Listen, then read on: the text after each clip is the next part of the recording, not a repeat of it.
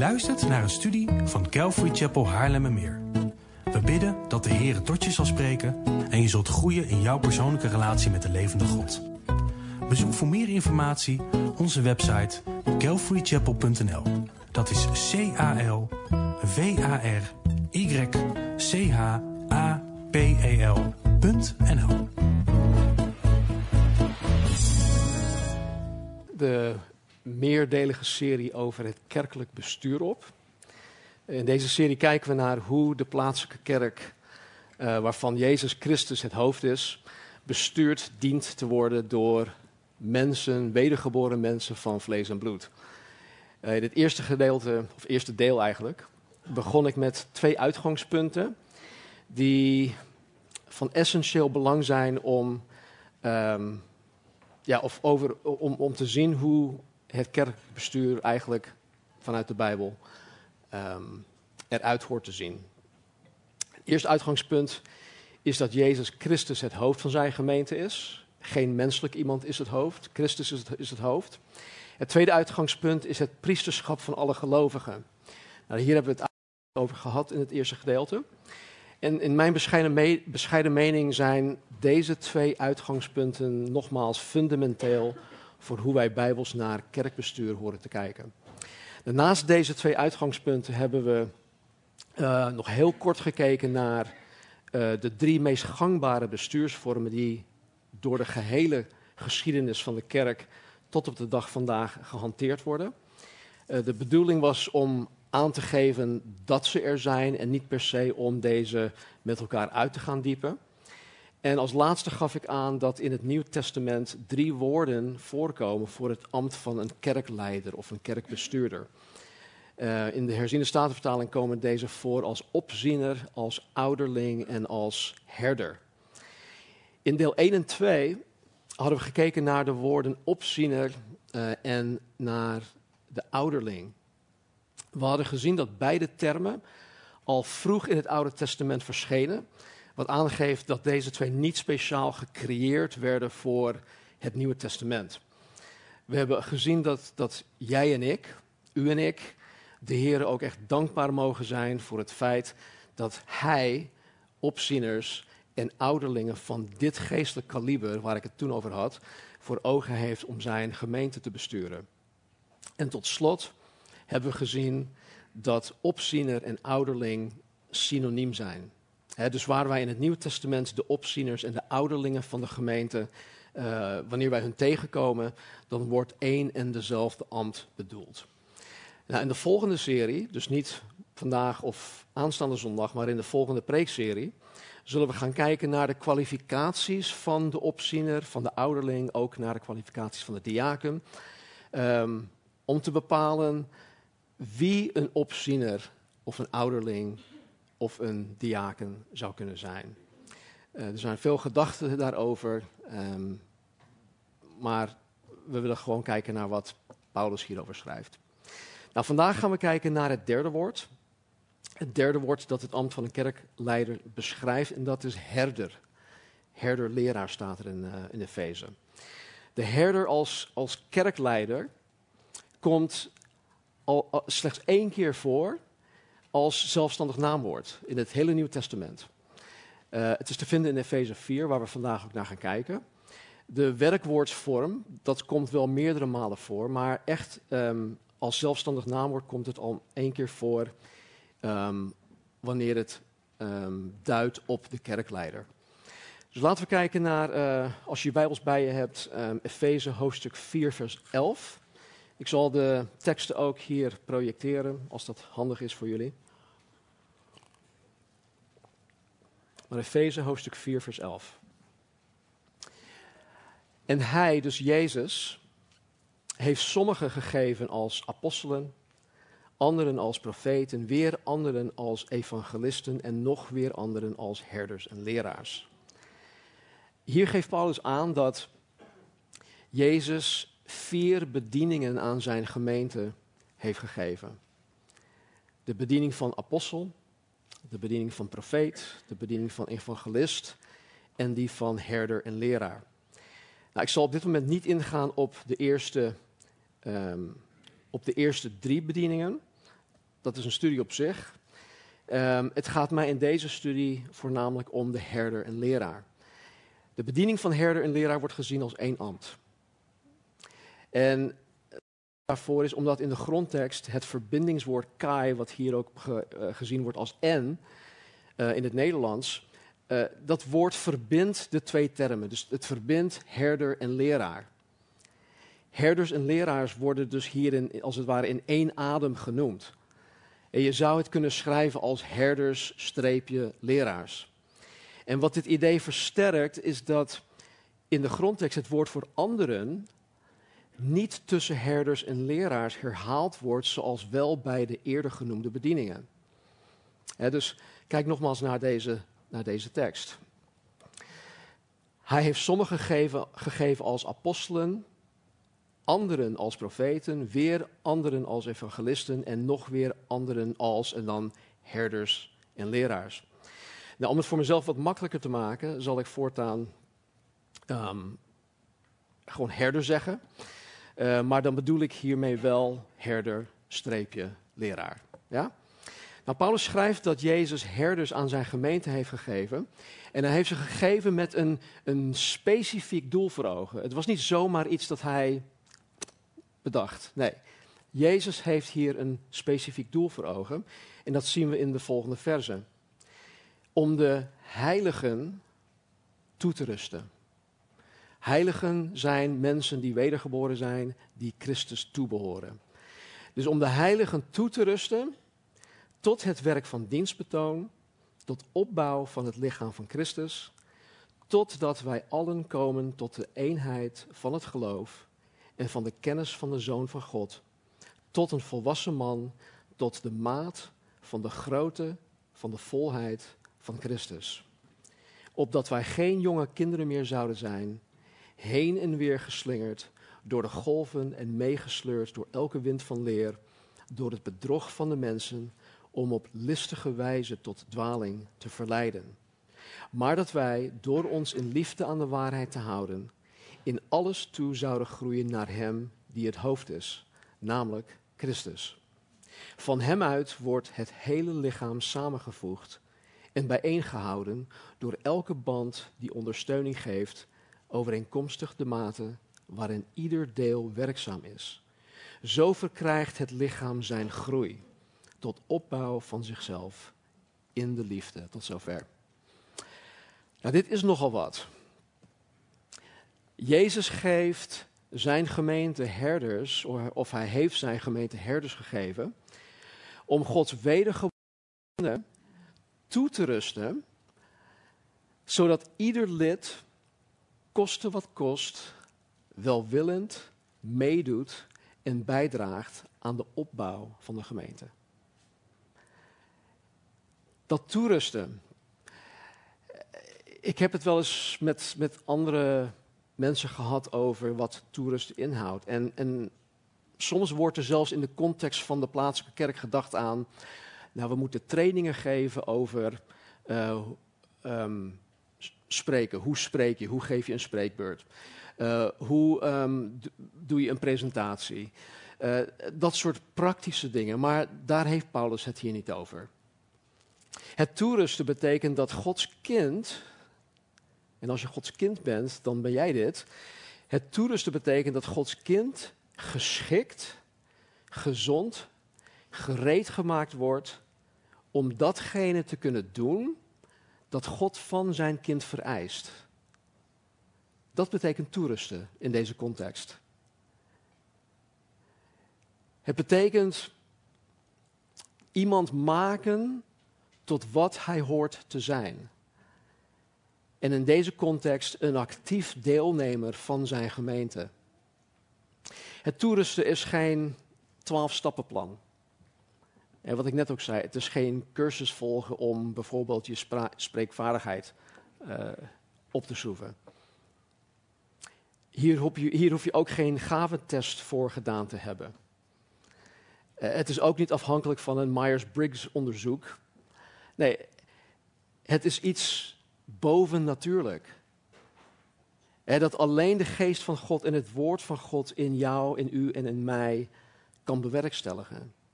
Dat toerusten. En het is de taak, zelfs de plicht van de herder om zich hiervoor in te zetten. Zodat Gods kinderen toegerust zullen worden zoals het hier staat. Tot het werk van dienstbetoon en tot opbouw van de gemeente. En de bediening van het verklaren van het woord van God is hierin primair. Dat speelt hierin de hoofdrol. En wanneer, wanneer dit in een plaatselijke gemeente zoals hier de Calvary Chapel plaatsvindt, dan is het echt genieten. Het is genieten van Jezus Christus, het is genieten van elkaar. En dan zullen we ook echt een heel klein voorproefje krijgen van hoe het uiteindelijk in de eeuwigheid met Jezus Christus zal zijn. Ik sprak vanmorgen een jonge man, volgens mij zijn 19 of 20. Ik vroeg je, hoe gaat het met je?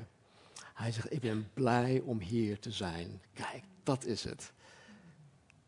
Hij heeft een voorproefje gekregen van wat het is om gemeente te zijn. Nou, er zal volgens vers 13 geestelijke eenheid zijn rond het gemeenschappelijk geloof. Uh, wanneer gelovigen goed in het woord onderwezen zijn, wanneer gelovigen de Here in de gemeente trouw dienen, wanneer de gemeente door deze twee zaken um, geestelijk volwassen worden, dan is eenheid in het geloof het natuurlijk gevolg. Dan hoeven wij niet te streven om tot eenheid te komen. Dan hoeven wij geen dingen te gaan verzinnen om eenheid te creëren. Deze eenheid heeft voornamelijk met de christelijke doctrine, oftewel met de leer van de apostelen te maken. In zo'n gemeente zullen de leden zich gaan uitstrekken. Ze zullen zich gaan uitstrekken naar wat Christus wil. Voor zowel de individu als ook voor het geheel. Mensen zullen gesnoeid willen worden.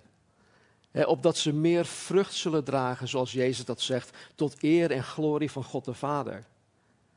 Mensen zullen zichzelf, uh, zichzelf welwillend verloochenen. Dat is iets anders. Ze zullen zichzelf welwillend verloochenen. Ze zullen welwillend sterven aan zichzelf. Ze zullen Jezus kosten wat kosten, kosten wat kost na willen volgen. Mensen zullen geheiligd willen worden. Dat wil zeggen dat omdat zij doordrongen zijn van het feit dat zij niet van zichzelf zijn, maar dat zij Christus toebehoren, dat zij daardoor apart gezet zijn voor zijn doeleinde, wat hij wil. Ze zullen niet langer voor zichzelf gaan leven. Ook zullen mensen zich gaan overgeven aan het heiligingswerk van het woord van God, van de geest van God en van de Bijbelse fellowship, waarin de geest en het woord aan het werk zijn. Ik zou heel graag in zo'n gemeente zitten. Ik denk jullie ook. Mensen zullen bijvoorbeeld alle alle elkaar en elkander versen in het Nieuwe Testament toe willen passen. En dit geldt voor zowel degene die het Bijbelvers uitoefent, als degene die het ontvangt. Dus als de counselor en ook de counselee. Eh, deze mate van eenheid rond het gemeenschappelijk geloof is wat Jezus voor zijn gemeente voor ogen heeft. En hiertoe heeft hij de gemeente onder andere herders gegeven. En weet, ik, ik weet, dit zal natuurlijk uh, nooit in perfectie of in volledigheid of volmaaktheid tot uiting komen, want we hebben nog steeds te maken met ons feilbaar en gevallen natuur, ons zondig natuur, die van mij en die van jullie. Maar naarmate wij als gemeente naar Christus toegroeien, zullen we steeds meer gaan genieten van Gods werk in ons, Gods werk onder ons en Gods werk door ons heen. En zullen we veel minder gaan letten op wat er eventueel fout gaat. Eenheid is Gods wil en ik geloof is van levensbelang voor zijn gemeente. En alleen het toerusten van de heiligen kan en zal ons helpen om tot die eenheid te komen. Er zal ook eenheid zijn in onze kennis van de Zoon van God. En het woord kennis in de grondtekst in dit geval is, is, is epignosis. Dat betekent een nauwkeurige en juiste kennis. Een nauwkeurige en juiste kennis. Met andere woorden, jij en ik zullen Jezus gaan leren kennen voor wie Hij daadwerkelijk is.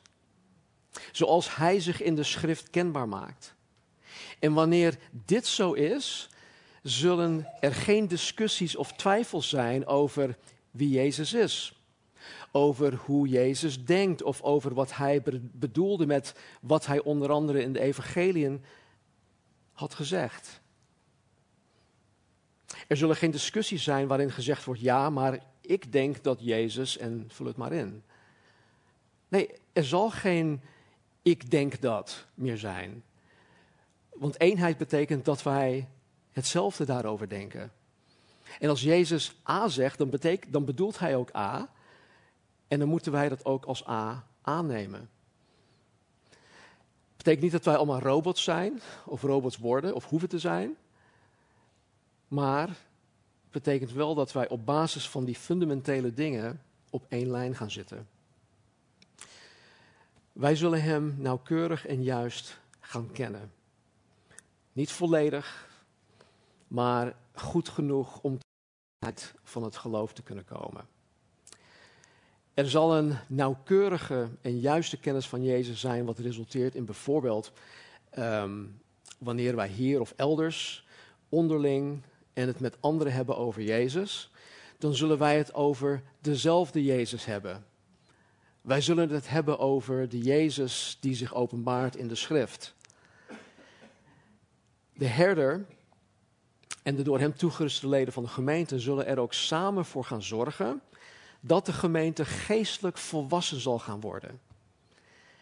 dat, uh, volgens, uh, dat het volgens de maatstaf van Jezus zelf um, volwassen gaat worden. Dus als, als Jezus het ultieme voorbeeld is van volwassenheid, dan groeien wij daar naartoe. En volwassenheid in Christus is wat God ook voor ogen heeft voor zijn gemeente. Het maakt uiteindelijk niet uit. Het maakt niets uit hoe oud je in Christus bent. Maar hoe volwassen, hoe volwassen in Christus je bent. En je kunt bijvoorbeeld een vijftiger of een zestiger of een zeventiger zijn die zijn hele leven lang, bij wijze van spreken, in de kerk heeft gezeten en dan, en dan nog lang niet geestelijk volwassen in Christus zijn. Dat is mogelijk. Ik kom die mensen tegen. Daarentegen kan je zelfs als tiener of twintiger of dertiger in veel opzichten wel degelijk geestelijk volwassen in Christus zijn. Dus leeftijd en hoe lang je in de kerkbanken hebt gezeten, doet er niet toe. Gods verlangen voor zijn gemeente is dat iedere gelovige geen uitzonderingen zal worden, zal worden als zijn zoon Jezus Christus. Gods doel met mijn leven is dat ik elke dag opnieuw meer en meer op Christus ga lijken. En dit is geestelijke volwassenheid. In Romeinen 8, vers uh, 29 uh, staat dit. Want hen die hij, God, van tevoren gekend heeft, heeft hij er ook van tevoren toe bestemd om aan het beeld van zijn zoon gelijkvormig te zijn. Hier heb je het.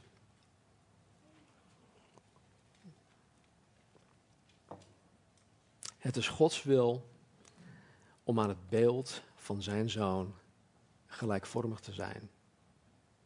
En kijk, ik besef me heel goed hè, dat geen van ons in dit leven volledig en perfect de maatstaf uh, zal bereiken van, ja, die, die, die uh, behoort tot de volheid van Christus zoals het in Efeze staat. Dat zullen we nooit bereiken. Maar in hoeverre wij het wel kunnen bereiken, moeten jij en ik er alles voor over hebben om volwassen in Christus te worden. En ik denk dat een van de redenen daartoe is dat de gemeente van Jezus Christus op aarde, dit gaat misschien heel raar klinken in jullie oren, maar ik geloof dat de gemeente van Jezus Christus op aarde Jezus Christus is op aarde. Paulus schrijft in hoofdstuk 1 dat de gemeente vervuld is met alles dat Christus zelf is. Kijk even met me mee.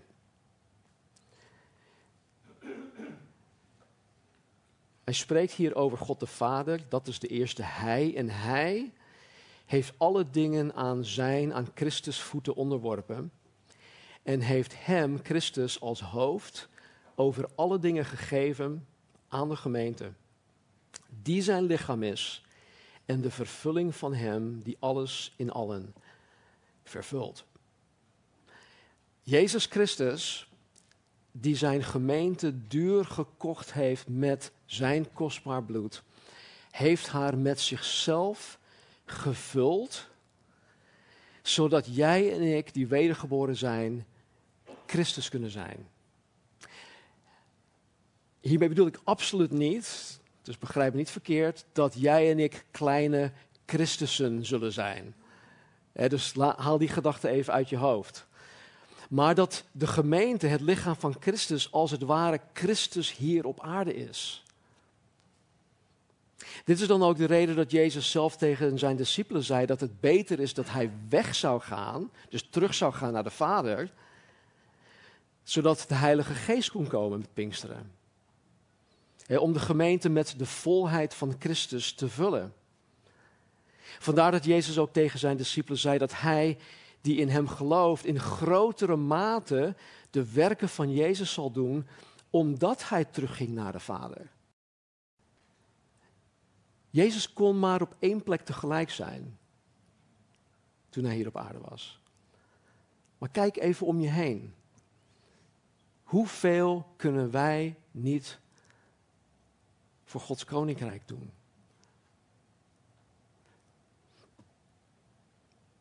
Jezus moest naar de hemel teruggaan voordat God de Heilige Geest uitstortte. En waardoor hij de gemeente vervulde, waardoor hij de gemeente bekrachtigde om Christus op aarde te zijn. Wij zijn zijn handen en voeten en oren en hart en, en, en mond. Wij vertegenwoordigen hem. Wij zijn zijn afgezanten. En dit is waarom God ernaar verlangt dat Jezus elke dag meer en meer gestalte in jou en mij krijgt. Geestelijk volwassen worden tot de maat van de grootte van de volheid van Christus is dus niet optioneel. Het is niet zoiets van, ja, maar dat is voor de voorganger. Of dat is voor uh, de oudsten. Of dat is voor die of die. Het is voor jou. Het is voor u en het is voor mij. En het is een must. En voor de goede orde, God verwacht niet dat jij en ik op eigen houtje volwassen en volgroeid gaan worden in Christus. Nee, hij heeft de herder en de door hem toegeruste heiligen gegeven om deze groei naar volwassenheid toe in jou en in mij te bewerkstelligen. En zoals het woord van God en de Heilige Geest van God onmisbaar zijn, zijn ook de herder en de door hem toegeruste heiligen in dit proces onmisbaar. Heb je jezelf ooit zo gezien als onmisbaar? Ik weet het in de wereld, dat, dat gaat niet op. Iedereen is vervangbaar, iedereen is, je kan iedereen wel missen. Maar hier en nu, 12 maart 2023 ben jij gewoon onmisbaar. Volgens vers 14 zal de, zal de herder en de door hem toegeruste leden van de gemeente ook zorgen voor geestelijke stabiliteit in de gemeente. De leden zullen naarmate zij volwassen worden, geen onmondige jonge kinderen zijn voor wat betreft het geloof. We zullen volwassen zijn. We kunnen meepraten over dingen. We kunnen mensen helpen. We kunnen mensen de waarheid vertellen. We zullen uh, valse leer kunnen onderscheiden. Ze zullen niet heen en weer geslingerd worden door elke wind van leer, door het bedrog van mensen die op listige wijze tot dwaling verleiden, staat hier. Soms vragen mensen mij uh, of de zelfverklaarde bijbelleraren die valse leer brengen, het zelf doorhebben. Hè, dat zij mensen misleiden. En ze vragen zich dan af of deze misschien zonder te weten zelf misleid zijn, waardoor ze onbewust mensen met hun valse leer misleiden. Ik geloof het hier staat. Door het bedrog van mensen om op listige wijze tot dwaling te verleiden. Ze weten wat ze doen. Als wij Paulus mogen geloven, als wij het woord van God mogen geloven. En dat mogen wij, moeten we zelfs. Maar door, door toegerust te zijn, door opgebouwd te zijn, door tot eenheid van het geloof te komen, door Christus nauwkeurig en juist te kennen, door geestelijk volwassen te zijn, luister goed, is het echt niet mogelijk om misleid te worden door deze bedriegers. Het is gewoon niet meer mogelijk. Kijk, als, als, als jonge babychristen, uh, ja, dan, dan is het makkelijk om in, in bepaalde valkuilen te trappen, te vallen. En daarom hebben we elkaar juist nodig om, om elkaar te helpen. Maar als je eenmaal een goed fundament hebt, als je volwassen bent in je geloof, als je al deze dingen bent, dan is het gewoon niet mogelijk om misleid te worden door valse leer. Het is onmogelijk. Vers 15. Dat gaan we zo meteen lezen. Ik ben echt niet eigenwijs hierin of denk dat ik veel beter weet, maar in mijn optiek, uh, in de meeste Nederlandse vertalingen, bijna vrijwel alle, um, de Nederlandse vertalingen van de Bijbel, is dit vers niet helemaal juist vertaald. Ook niet door de herziene staatvertaling. Het staat hier als volgt. Even kijken. Vers 15. Maar dat wij, door ons in liefde aan de waarheid te houden, in alles toe zouden groeien naar Hem die het hoofd is, namelijk Christus. Nou, de in geel gemaakte woorden, door ons in liefde aan de waarheid te houden. Um, het kan zo vertaald worden, maar persoonlijk denk ik dat de Willybord-vertaling het beter heeft vertaald. En dat ziet er als volgt uit. Nee, laten wij de waarheid spreken in liefde. En zo volledig naar Christus toe groeien. Hij is het hoofd. Kijk, beide zijn waar. Laat dat, we, laten we dat vooropstellen. Beide zijn waar. In tegenstelling tot de valse leraren die op listige wijze tot dwaling verleiden, hoort de herder en de gemeente van Christus zich in liefde aan de waarheid te houden, toch? En de waarheid te spreken in liefde. Maar de waarheid spreken in liefde is niet alleen een meer accurate vertaling uit de grondtekst. Het is in mijn optiek, in mijn beleving, ook duidelijker en meer expliciet in hoe de herder en de gemeente de waarheid horen te verklaren. Hoe wij dat horen te brengen en te presenteren. Het doel hiervan is in alles toe zouden groeien naar Hem die het hoofd is, namelijk Christus. En om die groei te bewerkstelligen is het nodig dat jij en ik, dat wij samen de Bijbelse waarheden tegen elkaar spreken.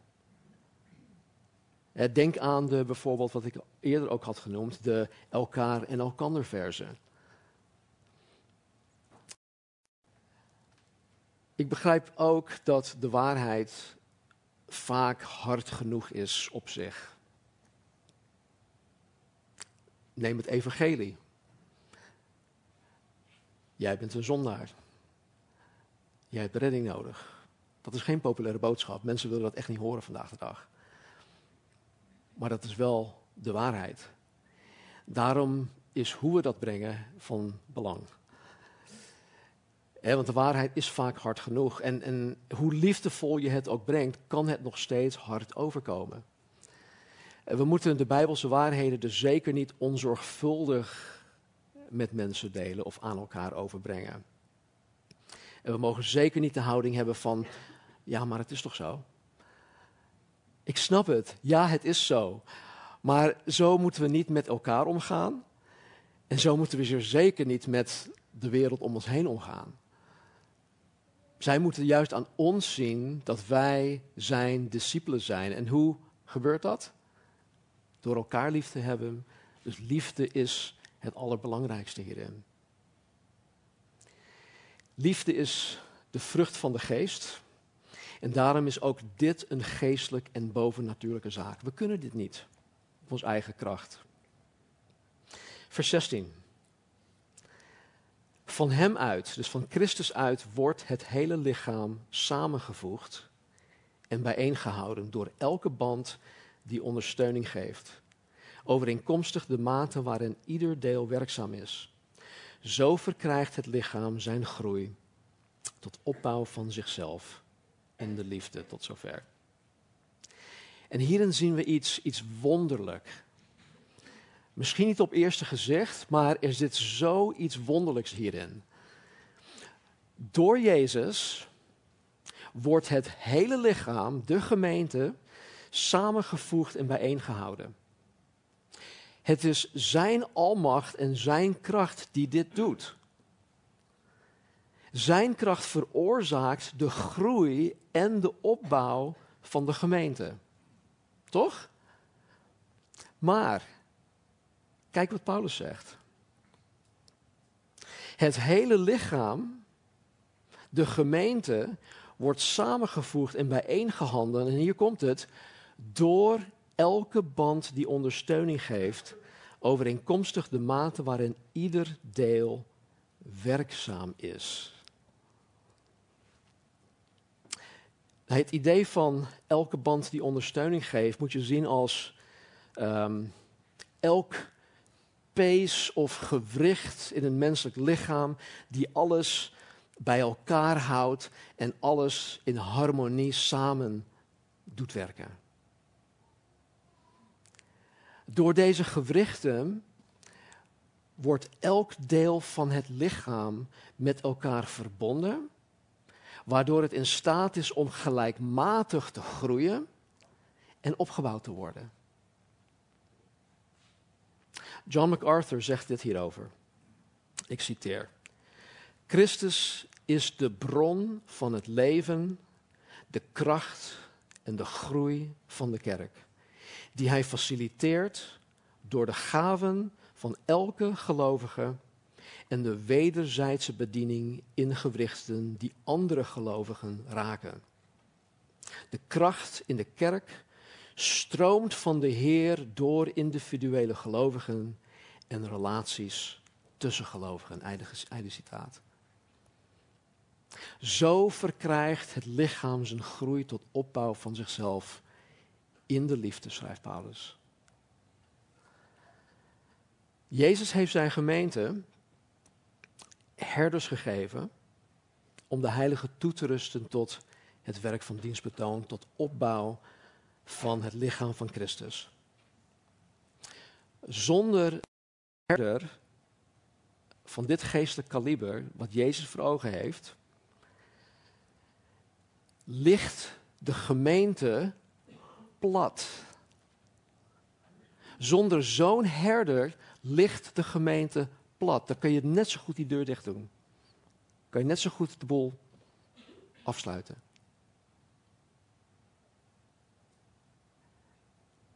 Maar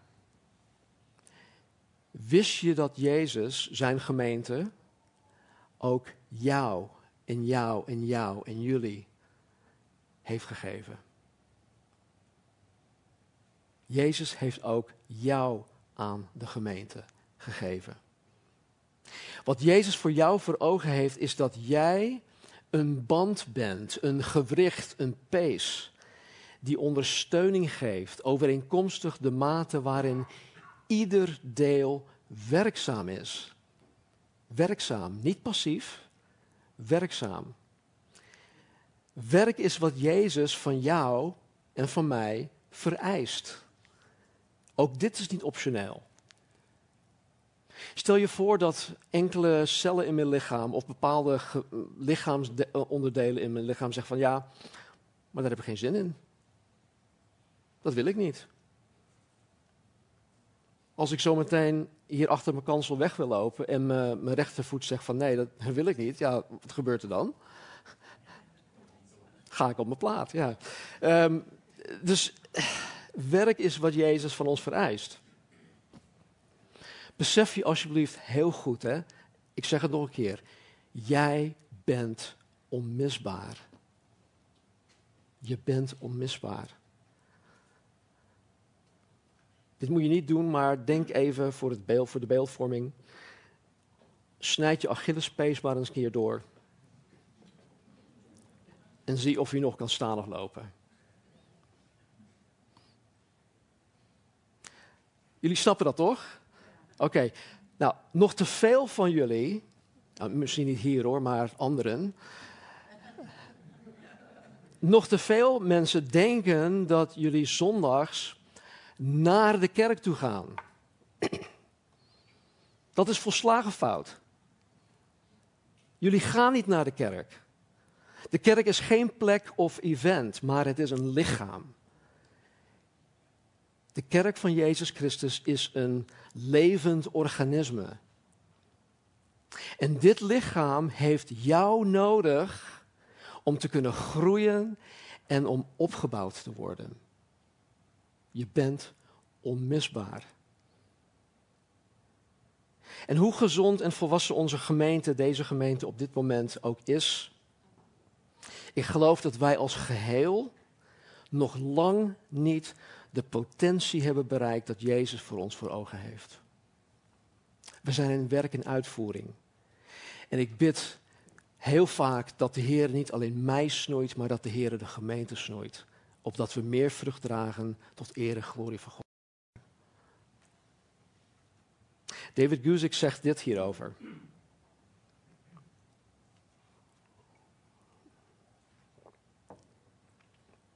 Ik citeer: Sommige mensen zien de kerk als een piramide met de voorganger bovenaan. Anderen zien de kerk als een grote bus die bestuurd wordt door de voorganger, die zijn passieve passagiers meeneemt waar ze heen moeten. God wil dat we de kerk zien als een lichaam waar ieder lid zijn deel doet. Einde citaat. Nou, tot slot nog een paar gedachten over de herder. Jezus Christus is de opperherder. Oké, laten we dat voorop stellen. Hij is de opperherder met een hoofdletter O. En de herders die Jezus aan de gemeente gegeven heeft, die zijn, noem het, onderherders. Als opperherder heeft Jezus de opdracht aan de onderherders gegeven om zijn kudde te wijden en te hoeden. Dat zie je onder andere in Johannes hoofdstuk 21 en ook in 1 Petrus hoofdstuk 5. En dit, dit betekent dat de herder verantwoordelijk is voor het geestelijk welzijn van zijn gemeente, waarover hij door Christus is aangesteld. Zijn, zijn gemeente, niet van de voorganger. En deze verantwoordelijkheid kent meerdere aspecten.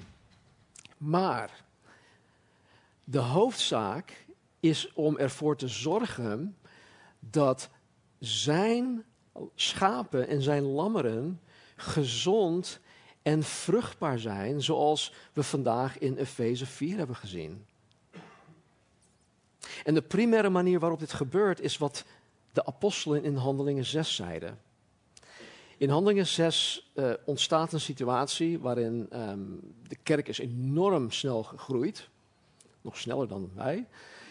En uh, er zijn wat praktische logistieke problemen ontstaan. Waardoor een groep um, Hellenistische weduwen, dat zijn uh, Grieks-Joodse vrouwen, weduwen, die werden een beetje over het hoofd gezien voor wat betreft de ja, de dingen die zij eigenlijk zouden moeten krijgen. Ehm, hulp, ehm, dat soort dingen. En, en voedsel. En dan staat er, staat er dit. Handelingen 6, vers 1 tot en met 4. In die dagen, toen het aantal discipelen steeds toenam, ontstond er gemor van de Grieks sprekende tegen de Hebreeën, omdat hun weduwen bij het dagelijkse dienstbetoon over het hoofd gezien werden. En de twaalf, dat zijn dus de twaalf um, apostelen, riepen de menigte van de discipelen bij zich en zeiden dit. Het is niet behoorlijk dat wij, dus wij de twaalf apostelen, nalaten het woord van God te verkondigen om de tafels te dienen. Zie daarom uit, broeders, naar zeven mannen uit uw midden, van wie men een goed getuigenis geeft, vol van de Heilige Geest en van wijsheid, die wij voor deze noodzakelijke taak kunnen of zullen aanstellen. En dan komt het, wij echter zullen volharden in het gebed en in de bediening van het woord. Voor de gemeente en voor al haar leden te bidden en de bediening van het woord is de hoofdtaak van de herder. En, het is, en dat alleen al is op zich een fulltime job.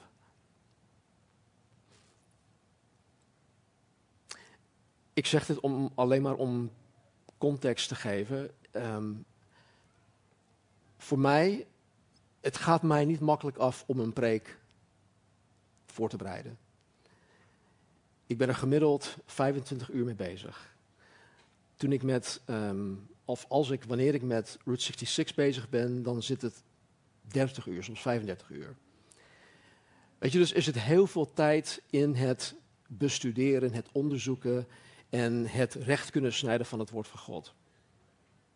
Dus dat is op zich al een fulltime job. En daarnaast komt ook nog discipelschap, je hebt counseling, je hebt fellowship enzovoort.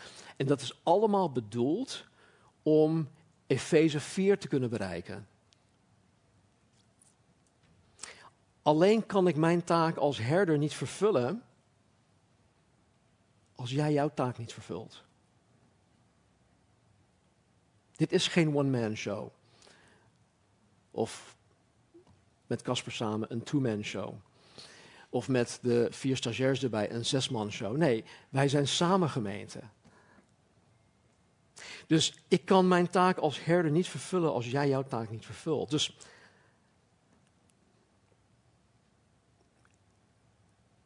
als je dit nog niet doet, laat jezelf herderen. Ik weet niet of dat een woord is, maar je snapt wat ik bedoel, toch? Laat jezelf herderen.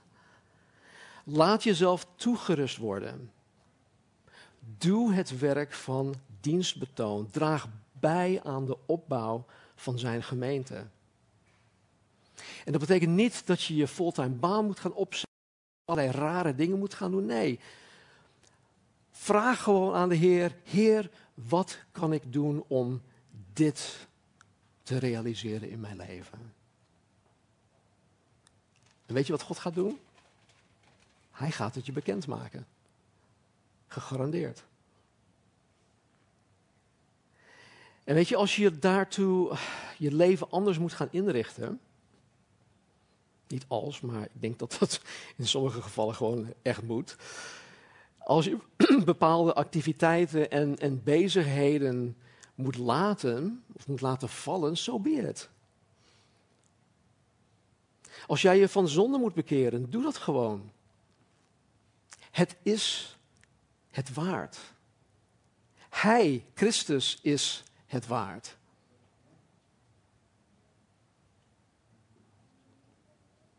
Je wil geen spijt hebben aan het eind van je leven. Of wanneer je voor Gods troon komt te staan van, oh had ik dat maar gedaan, had ik dat maar gedaan, had ik dat maar gelaten. hiermee geen schuldgevoel aan te praten, maar besef je dat je hebt maar één leven te leiden hier op aarde. Daar moeten we het mee doen. En alleen de dingen die wij in Christus doen zijn van eeuwigheidswaarde. Niks anders blijft tot in de eeuwigheid bestaan. Hij is het waard. En nogmaals, als je niet weet hoe je een werkzaam gemeentelid kan zijn, als je niet weet hoe je jezelf moet laten herderen, vraag het vooral ten eerste aan God. Bid tot God, smeek God. Heer, help mij dit te zien, help mij dit te doen, help mij dit te zijn. Vraag het ook aan mij. Vraag het ook aan Casper of een ander volwassen christen hier in deze gemeente. Nogmaals, Hij, Jezus, is het waard. Echt.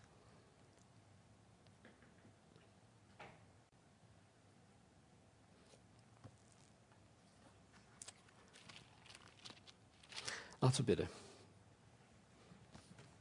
Heere God, dank u wel dat u zo liefdevol, genadig, geduldig bent hier met ons. En dat u, zoals Casper vorige week ook zei, dat u altijd met uitgestrekte hand, Heere, voor ons staat.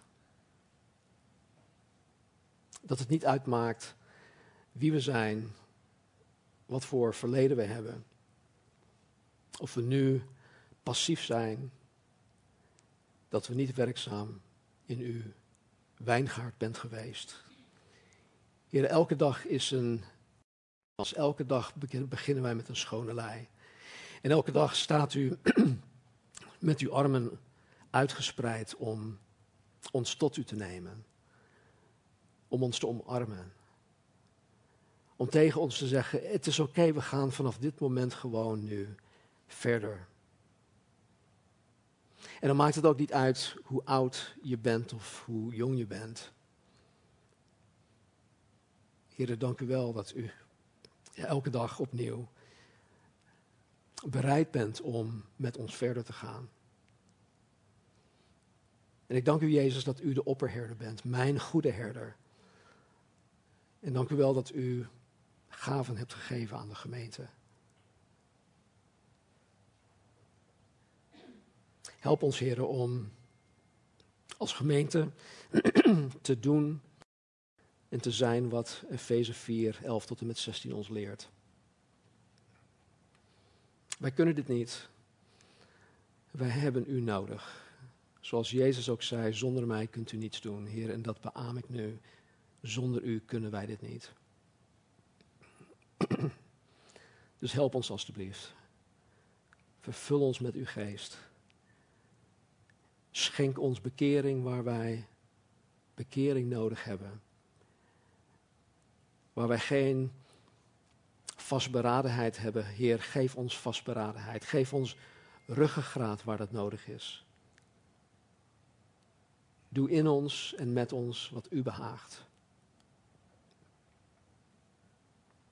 In Jezus' naam. Amen.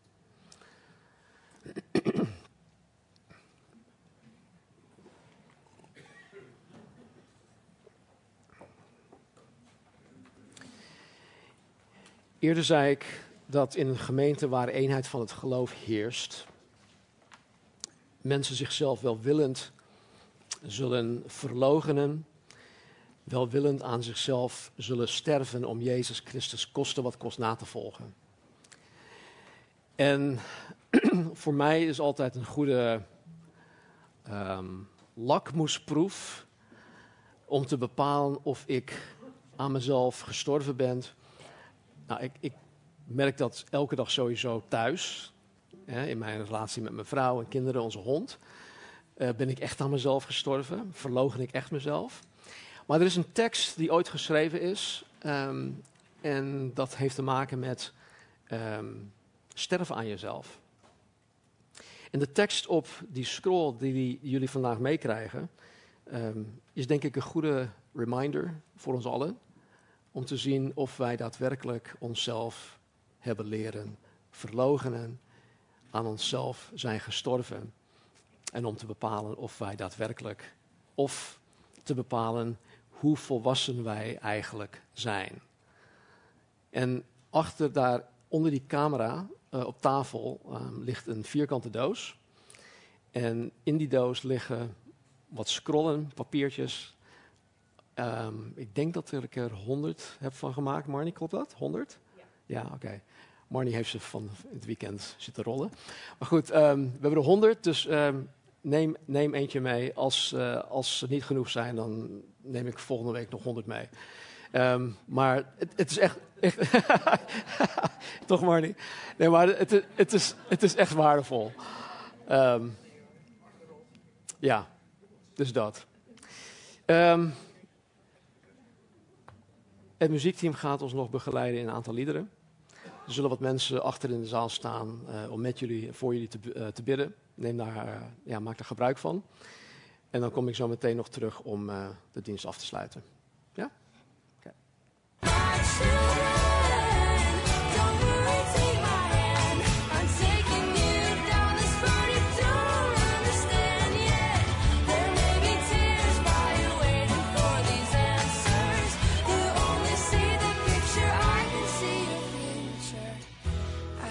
Tell you right now, it's gonna be alright.